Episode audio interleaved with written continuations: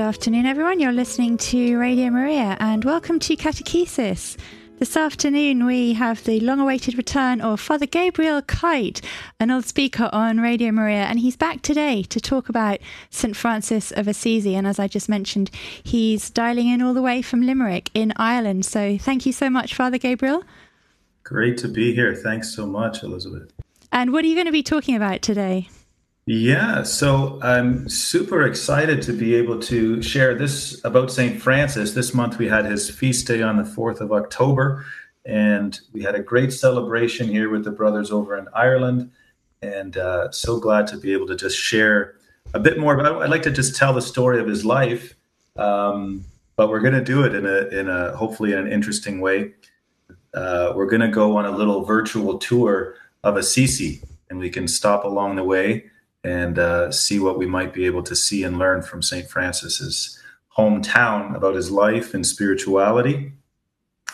And uh, I, I'm convinced, you know, it's not just going to be a historical tour, but there's so much of St. Francis's life and spirituality that still feeds the church today and can encourage the church today, certainly in the path of renewal that Pope Francis is championing. Uh, along with the Second Vatican Council, where the church is always in need of renewal. And St. Francis was a great source for that. So, yeah, looking forward to just going, uh, exploring his life again. And hopefully, together, we can discover insights and inspiration for our own renewal in Christ as we go. Fantastic. And uh, Father Gabriel will be back with us next Friday, and he's actually off to Assisi tomorrow. So, how incredible! Yeah. We'll have the spirit of St. Francis with us even more strongly next next Friday. But we're yeah. gonna, just going to start with a little bit of music.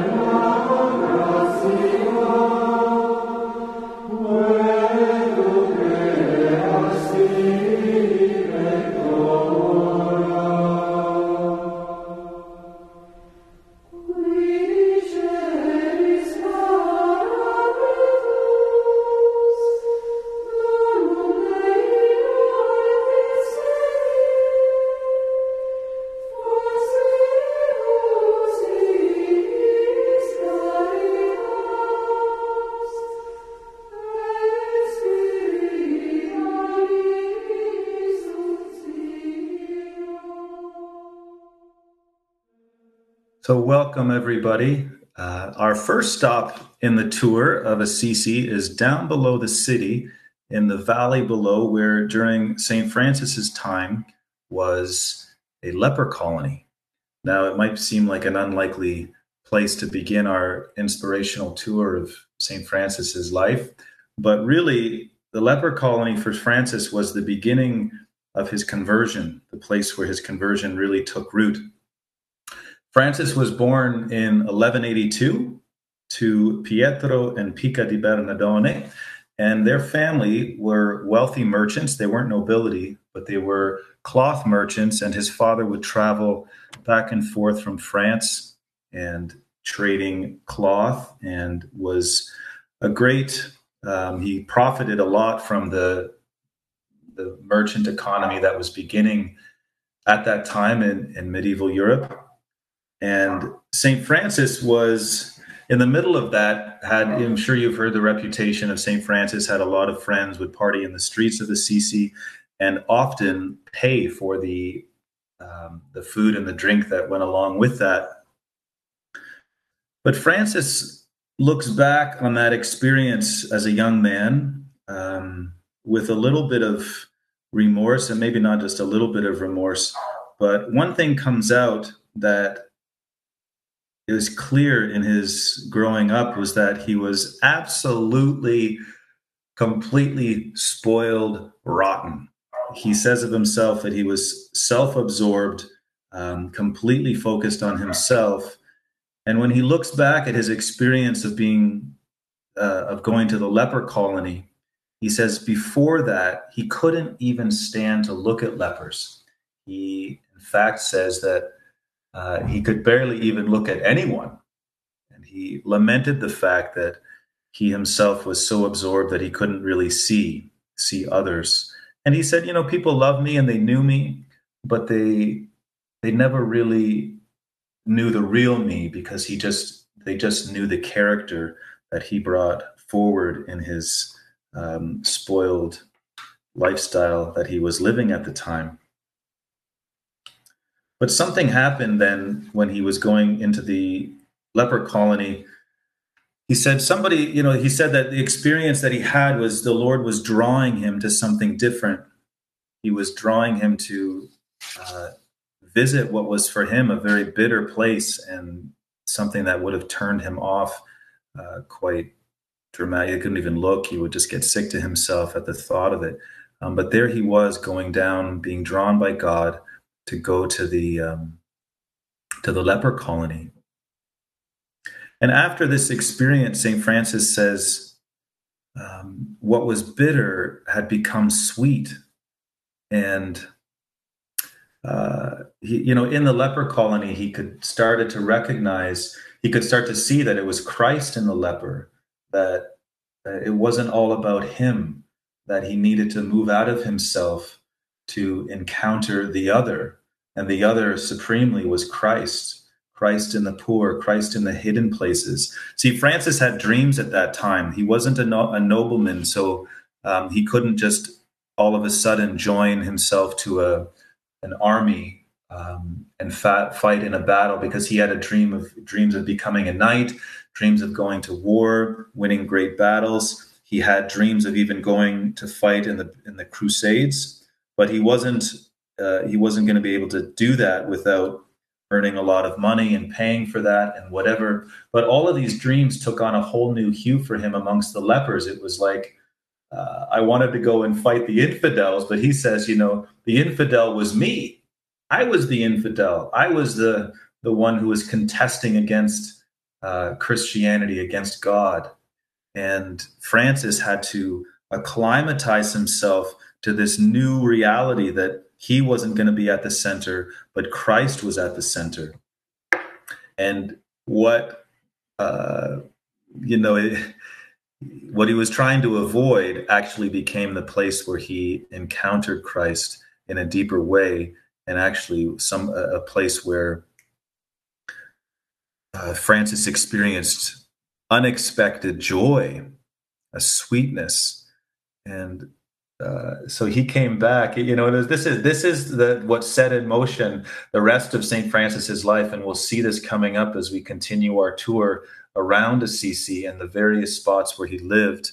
But francis recognized that jesus's footsteps the path of god led in very unexpected places led through very unexpected places places that were simple places that were poor places that were more on the edge of what the world would say uh, is the place where things happen.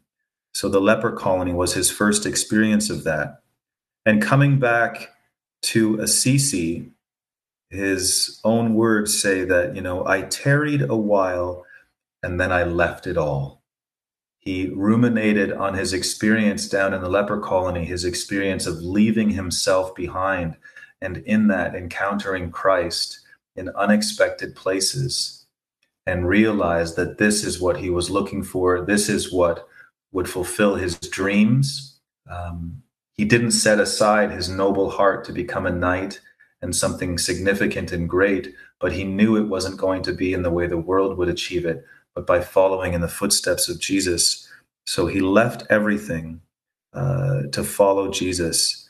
And wherever those footsteps led, he was willing to go. So, uh, what does this say about our uh, journey with Christ? You know, and you know, Saint Francis. Just to take another little pause to reflect a little bit on what we're experiencing here. Um, Saint Francis gets, you know, uh, adopted by all kinds of causes, and sometimes his life story gets put into a political vein, where you know, see, he was just challenging the merchant culture that was emerging and trying to you know criticize capitalism and all that Well, not exactly. You know, he never mentions that at all anywhere in his own writings, anywhere in his own reflections on his spiritual experience. It was something that transcended that. And then some say, well, he was actually, you know, trying to, um, he began this, uh, you know, trying to transcend sociological classes, you know, like, okay, he was in the merchant class, now he's going to join the poor class.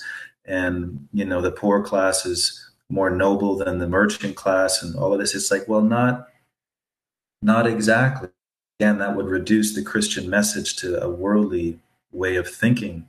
For Francis, his experience of Jesus amongst the poor and the outcasts of present, uh, you know, that time in Assisi was an encounter, uh, uh, was a, was leaving himself, as I mentioned. You know, instead of making himself the center of gravity, he realized that God needed to be the center of gravity, and that occurred for him in this encounter with the other, uh, in the amongst the lepers this encounter with Christ himself.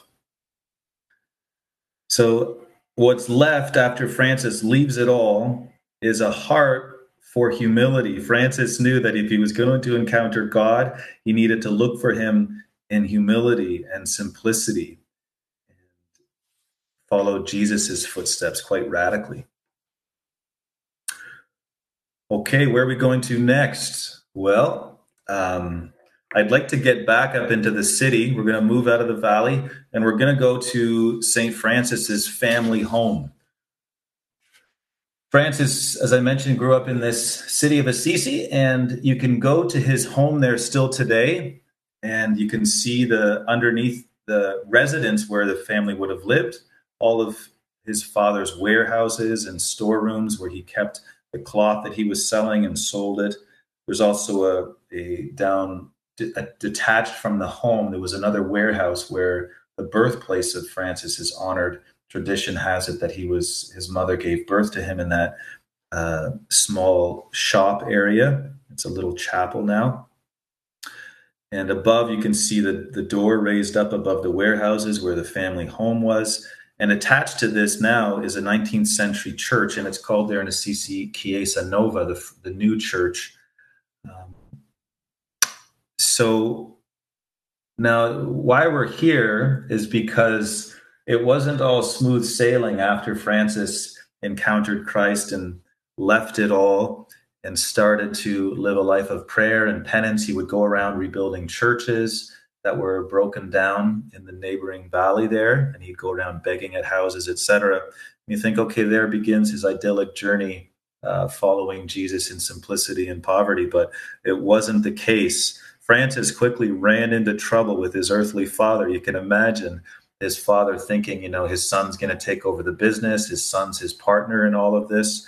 But Francis was um, actually ended up on one occasion selling the cloth that he had taken to trade and gave it to the poor. He gave the armor that his father had gotten for him uh, to become a knight and gave that away as well. So and Francis was actually a bit of the the town fool at this stage. You know, people would be mocking him for his behavior and his disheveled appearance, and his father was saw him as a disgrace. And in the midst of all of this, his father got so angry that he hauled him back to his home and locked him up in a prison in this little dungeon in his own house and urged him to change his ways, let go of the you know lunatic lifestyle he was living in his mind, and come back to his senses. So he left him there to stew and reflect, um, uh, and went off to France to do some business. But his mother, Pica, had mercy on him and compassion as a mother would, and let him out of jail. So you can imagine what his father was, the state he was in when he came back to town, and Francis was again roaming around Assisi, playing the fool, um, perhaps the pious fool, but the fool nevertheless in his mind. Uh, so it was kind of like the last straw for his father Pietro, and he, at the time, the bishops had municipal authority there to judge over inheritances, etc., and and judge over civil cases. So um, he hauled again, dragged Francis before the bishop of Assisi, and the father was intent on, in fact, either urging Francis to change heart, change his heart, or uh, he wanted it to be clear that Francis was no longer an heir to his patrimony. But before this could be, so basically he was disinheriting Francis, like disowning him uh, before the bishop, and he wanted that to be clear. But before the judgment could be rendered, Francis already, we have this great dramatic moment that people talk about and remember. You know, Francis strips off all of his father's possessions, his clothes that he was wearing, etc., and handed them back to his father and said, You know, there's no need for conflict here. There's no need to argue about this. I myself renounce my own inheritance from my earthly father. And he says, you know, Father St. Bonaventure puts these words in his mouth I no longer call Pietro di Bernardone my father, but our Father who art in heaven. And so Francis now becomes a son of the church. He's taken under the bishop's wing and is no longer bound by the obligations of family and, and, and um, business, and now taken under the responsibility of the church. The bishop literally threw his cloak over Francis. Some authors think, oh, well, that was just to protect his modesty or something, standing there in a hair shirt, you know.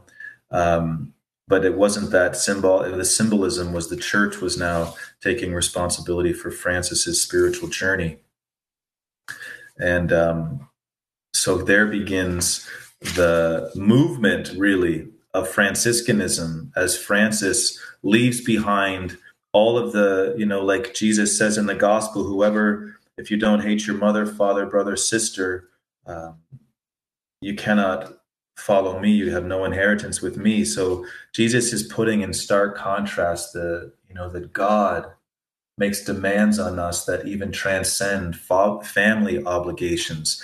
And if family obligations are at opposition to what god expects of us or what god is calling us to then we need to place god uh, at the center and you know to choose him to honor his will in our lives. So it's a radical move that Francis begins, and the fruits of it are still, uh, we're still enjoying them today, and they can inspire all of us in the church to let uh, nothing but God be at the center of our life and the center of the church. When we come back, we'll uh, have a look and see where the footsteps of Jesus lead Francis um, after now that he's left it all and followed Jesus, his footsteps that lead not to his earthly father's house, but to his heavenly father's house in heaven. We'll be back in a minute. Thank you so much, Father Gabriel. We're going to listen to Brother Sun, Sister Moon, based on St. Francis's own canticle.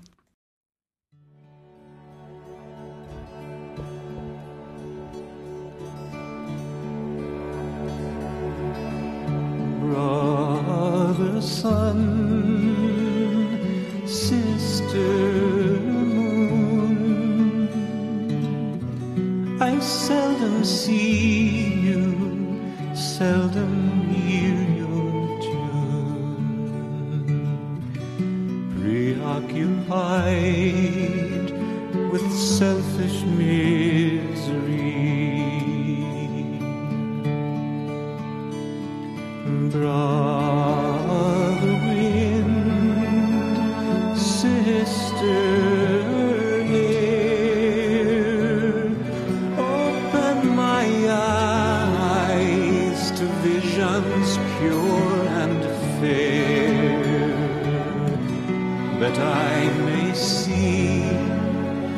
Oh.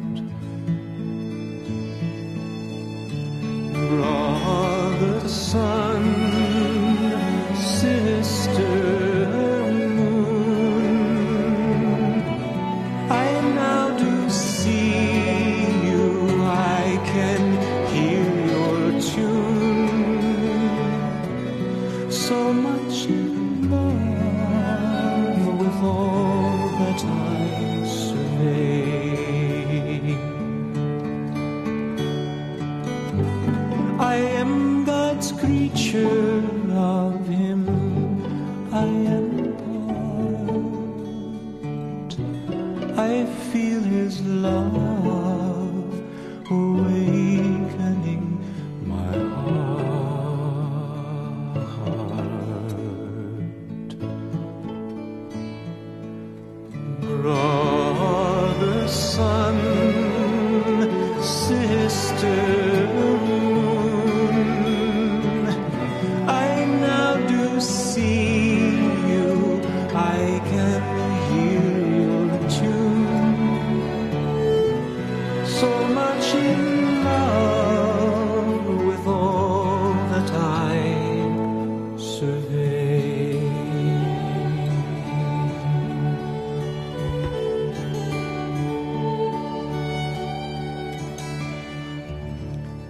joined here on Radio Maria by Father Gabriel Kite, and he is giving us a fantastic virtual tour of Assisi. Back over to you, Father Gabriel.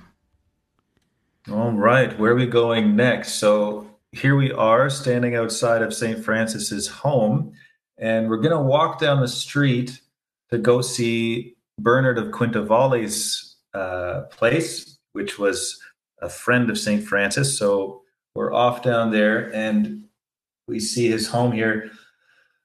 It's very simple, little door on the front of the house, and a very small plaque, really, that just indicates that this is Bernard of Quintavalle's home. So, why are we here? Well, as I mentioned, when Francis got adopted by the church, left his father, left it all, and became a son of the church in a deeper, more radical way, following in Jesus' footsteps, um, seemingly left without any earthly attachments and um, people with him. But that didn't last long. People weren't all against Francis in Assisi. There were many men who were being inspired by his life and many women as well. I won't have time today to talk about St. Clare and the poor Clares that began around St. Francis. Maybe in my next the next week's program we can explore that a bit more. But so Bernard of Quintavalle was his first follower. Um, and for Francis, this was an incredible, unexpected surprise, a real gift for him. Um, within a short period of time, there was 12 or so friars that, uh, brothers, men that joined him um, in living this very simple, radical gospel lifestyle. And just to say, too, like what Francis was doing was completely new.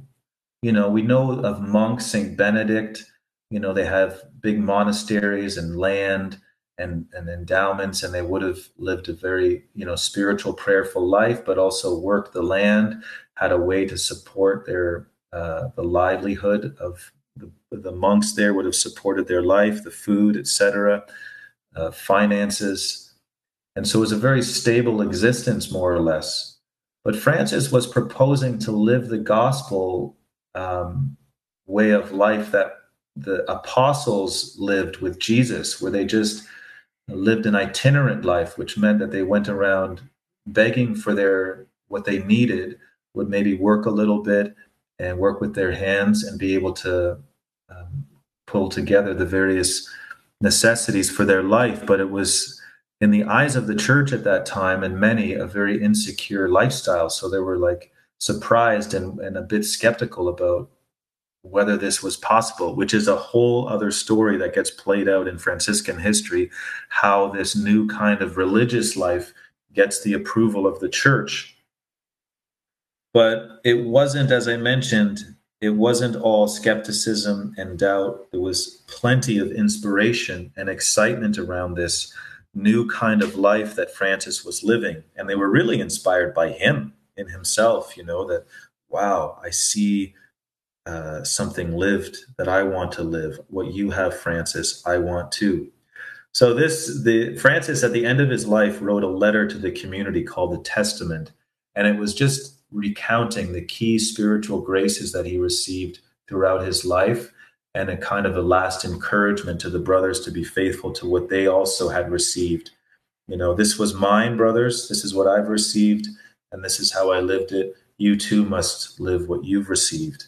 And one of the things he mentions in that testament was the gift of the brotherhood um, you know, for Francis, he never planned that a, a, community would emerge or anything. He was just being faithful to what God was doing in him and trying to respond generously to it.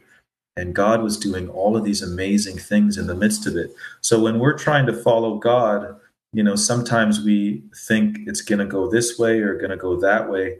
But it's really important, as Pope Francis mentioned so many times, be open to the possibility of God's surprises.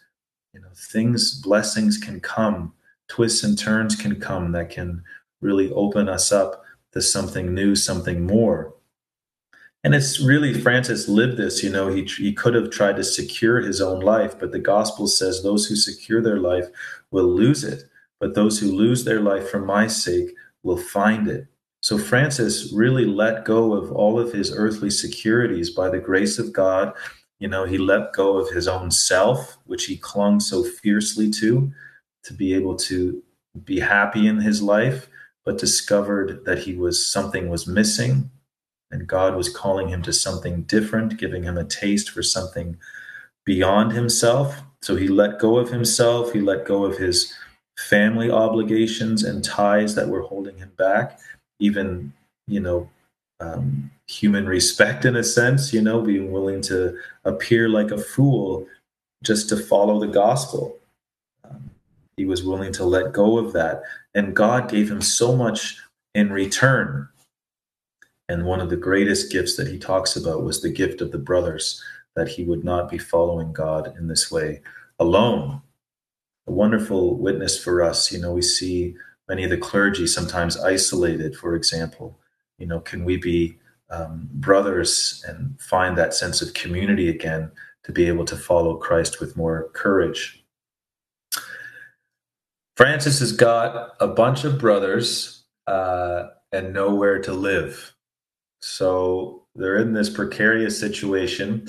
And Francis, so we're going to leave Francis's friend's house, Bernard of Quintavalle, and we're going to leave the city walls again, and we're going down into the valley to this um, place where there's a twisty little river called Rivo Torto, the Twisty River, and this is the site of the first dwelling of the friars, and it's commemorated inside a church there by a recreation of the cattle shed where they lived.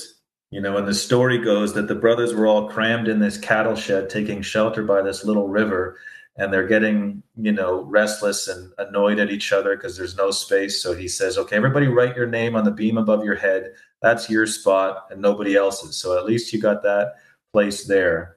And uh, so they struggled away there, living there. And then the next thing you know, a farmer comes by and backs a donkey into the into the shed.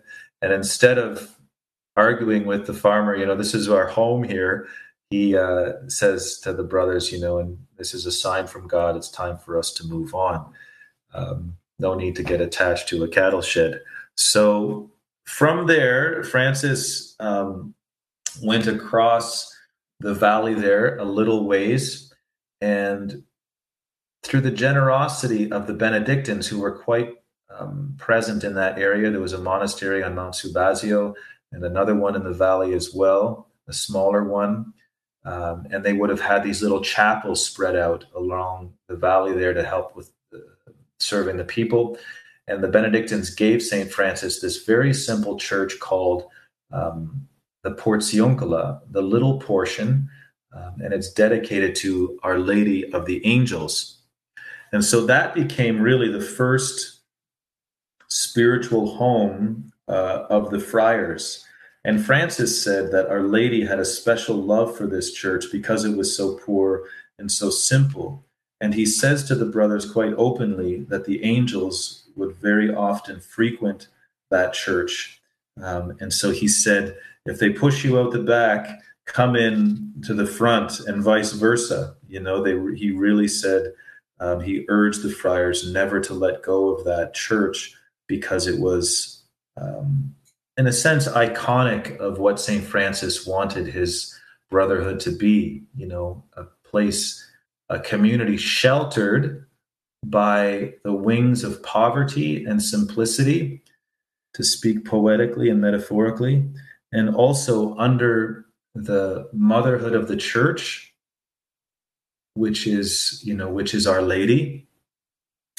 And she, you know, see, this is an inter- interject here again. Francis gets labeled as a revolutionary sometimes, that he was, you know, coming to criticize the politically established church of the time. And that's not true either. Francis was a true son of the church, and he willingly, he said, you know, he would kiss the hands of priests, even though they may be sinners, because he said, through the hands of a priest, I receive the body and blood of Christ, and no other hands can bring them to me. So no matter what, I reverence them and I respect them. And Francis urged his friars to be obedient to the church, the authority of the church, not to criticize it, not to um, become revolutionary in their approach to the gospel. Um, you know, that wasn't St. Francis's way. So the Portiuncula, the little portion, this little church in Assisi down in the valley there, um, became the spiritual home of the friars. And it's still a very beautiful chapel. You can go there. It was rebuilt by St. Francis but it's now housed in a larger basilica that was rebuilt over the years. There's lots of earthquakes in the valley there, so this one was built. Um, it's kind of like a to protect the little the little church of San of um, excuse me of um, the the Portiuncula. Uh, and as you walk in there, it's kind of a remarkable sight. You just come in and it's like a little church within a bigger church, very small chapel, and you go in and every time I go there, the peace in that little chapel is so palpable. Um, the presence of God is there, so that I, it always reminds me of Saint Francis's testimony that you know Our Lady prefers that little chapel, and the angels often visit there. So I really encourage you, um, if you ever get a chance, to not forget to go down to the Portiuncula. If you get a chance to go to Assisi. Now, a little fast forwarding here. Um, the Portiuncula became um, a very, again, a significant symbolic church for the for the Franciscan order. Over the centuries and very early on in the history of the Franciscan movement, the bishops and popes got behind this movement, and it was controversial at times, and the you know they had the things had to be worked out. But a way of showing the church's approval for this radical new movement, they gave pilgrims who visited the Portiuncula church an indulgence that was similar to those given to those who would go on crusade. So this was not a small beans kind of thing. Like they are endorsing that with the full authority of the church. Like this place, the church needs to visit people need to visit here because what Francis is offering to the church is essential and very important for her ongoing vitality and life and conversion. So uh, the church discerned this in the life of Francis that his charism was for for all of us um, in the church to to take part in for our own renewal. Now, I'm saying this, and history proves it, but um, I speak it with passion. I don't know if uh, a Dominican or a Jesuit might say the same thing, but it's certainly attested by the bishops and the popes in the history of the church. So thanks be to God for that, St. Francis. Just quickly, um, also to note, you know, Francis had a special love for Our Lady.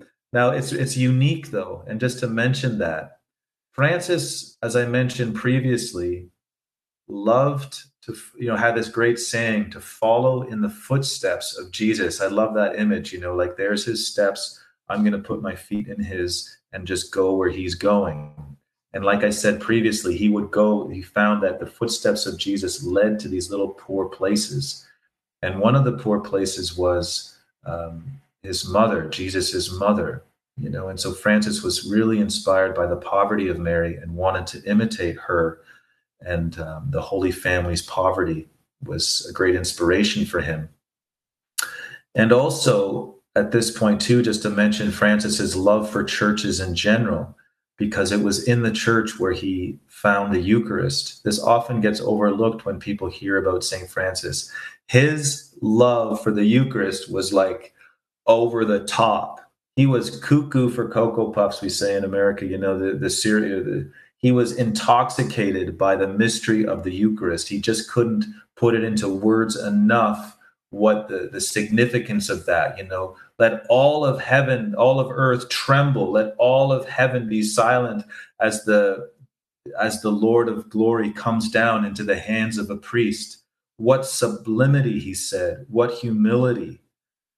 And he would encourage his brothers whenever they saw a church, even in the distance, to kneel down and adore Jesus in the Blessed Sacrament. We adore you, most holy Lord Jesus Christ, here and in all your churches throughout the world, because by your holy cross you have redeemed the world. So, this special church was one of uh, Francis's treasures because the Eucharist was kept there, and every church was that for him in that respect.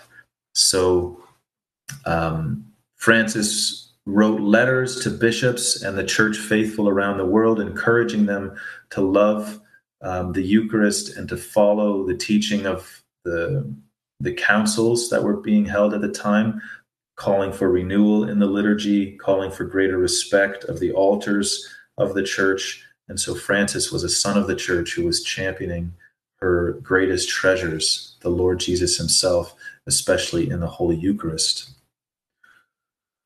So we'll uh, pause on our journey here for a wee sec, and um, we'll have a bit more music. But our journey's not over yet. But I certainly want to hear from any of our listeners if they have any questions about um, their little pilgrimage so, thus far. So, looking forward to hearing from you in just a few minutes. Thank you, Father Gabriel. If you do have a question, please do call in 01 223 375 564.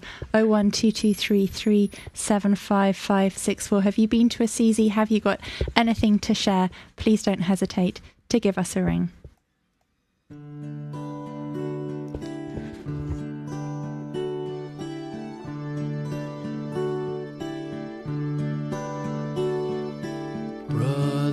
Sister, let me serve you.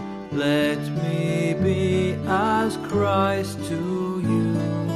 Pray that I may have the grace to let you be my servant too. We are pilgrims on. We're companions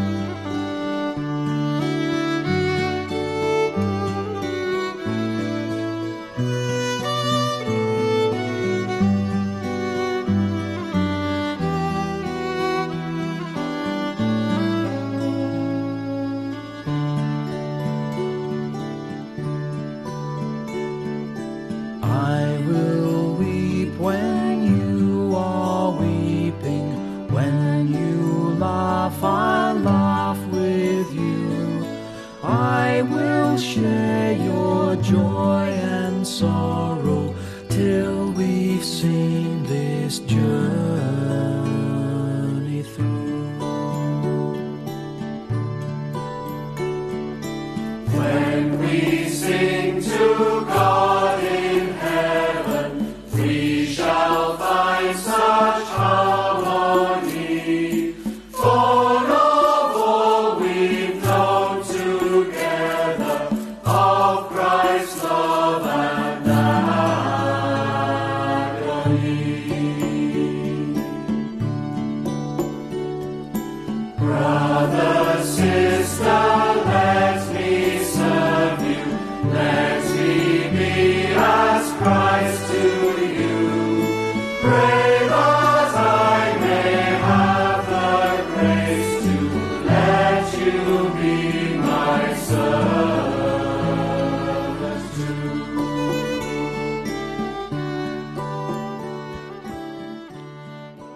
listening to Catechesis. We're here with Father Gabriel. Father Gabriel, I think we haven't finished our tour. Yeah, More to we've got come. one more stop. Back We've got over to one more you. stop on our tour. Yeah. So we're off here. We're um, we're going to leave Assisi here now, and we're going to go across the mountains into Tuscany to a special place that marked another turning point in St. Francis's life. One that he kept secret as best as he could, but one that changed him yet again. Two years before his life, his two two years before his death, he went on a pilgrimage or really a retreat to a hermitage mountain that was given to him by a count um, uh, called La Verna. And Francis at that time was in a funk. Okay, the community had been going a bit pear shaped at that stage. They were losing their initial simplicity, trying to secure privileges from the church, like approbation from the church, and you know letters and all this stuff, and trying to secure their own existence, which for Francis was completely against what he was proposing to them. So Francis was depressed and disappointed. And so it, when people when think of La Verna, you know what happened on La Verna. Laverna was the place that he had a spiritual encounter with with an angel, with the seraphim, and was given the stigmata. And people think that okay, there's the seal of his holiness. He was like obviously at the peak of his holiness at that time, but it was actually a regression where he was at that time was where he was before his conversion. Francis had become again focused on himself. He became preoccupied with his own plans for his order, his own disappointments at the lack of fidelity of the brothers, and he had lost his joy, and he was actually, uh, like I mentioned, depressed. And so there he was climbing his way up this mountain, and he was rescued by the beauty of this angel. This fiery seraphim appeared to him with Jesus crucified within the wings of the seraphim, and he was enraptured by the beauty of this angel and his fiery love. And he realized that he, in that moment, that he had become intoxicated again with his own sadness, his own self, all of his own preoccupations, and had let God. Uh, in fact, if you can believe this, you know, the love of God had waned in his heart because, again, he himself was was front and center but the angel so this appearance was a saving grace for francis and francis from that moment then having now received the stigmata of francis of jesus in his own body nail marks in his hands and his feet and a spear in his side um, returned everything to god he said, The brothers are not mine. They belong to God. The future of this order is not in my hands. I give them to God. My focus is Jesus and Jesus alone. So he went down from the mountain trying to conceal the marks of the stigmata, and only a, his spiritual companion, Brother Leo, knew of it. Um, and he went down from the mountain and took up what he be, had begun in the beginning of his conversion to go around the various towns in, in Italy in Tuscany and Assisi and Umbria, preaching the gospel as best as he could. He was quite ill at that time. His physical illness was increasing. He was actually had a he had an eye disease. At the end of his life, he had been blind for over um, a year and a half. He tried everything. They cauterized his eyes. It was quite painful. And um, this was the state he was in at the end of his life. And really, the legacy. So Francis died when he, on his way back to Assisi, he went back to Assisi to bless Assisi. He visited his sisters, the Poor Clares in San Damiano, and returned to the Portiuncula. And just behind the church there, within the big basilica, is the small shelter where Francis Francis's spot of death is commemorated. And in that place, um, Francis handed over his life again to God, and his brothers um, praised God for the legacy that he left. So, this is the life of St. Francis. I hope to pick up in our next program next week more of what it looks like now. What does a modern Franciscan life look like today? And how can we find in Francis's life and legacy inspiration for the renewal of the church today? So, join us next week. We're going to talk about Francis's love for Jesus a bit more, the humanity of Jesus. Francis left to us the crib, the stations of the cross, Eucharistic adoration, and a real invitation to let ourselves be renewed in the love of God. So look forward to uh, sharing more about that next week. Father Gabriel, thank you so much. Um, you're off to Assisi tomorrow, so please do keep us in your prayers. And um, but could you also please say a prayer for everyone now, and perhaps finish with a blessing? I'd love to, yes. So let us pray. Heavenly Father, I thank you so much for the gift of uh, your servant and your son, St. Francis. Thank you for the ways he's revealed the beauty and the power of your son, Jesus, to give renewal and hope and life to each of us personally and to the church as a whole. Fill us with your Holy Spirit so that we can be faithful to what we've been given in our baptism and to follow as well in the footsteps of your Son. Amen. And I'll give you the blessing of St. Francis. May the Lord bless you and keep you. May he make his face shine upon you and be gracious to you. And may he give you his peace. And may Almighty God bless you, the Father, the Son, and the Holy Spirit. Amen. Amen. Thank you so much, and we look forward to the same time next week.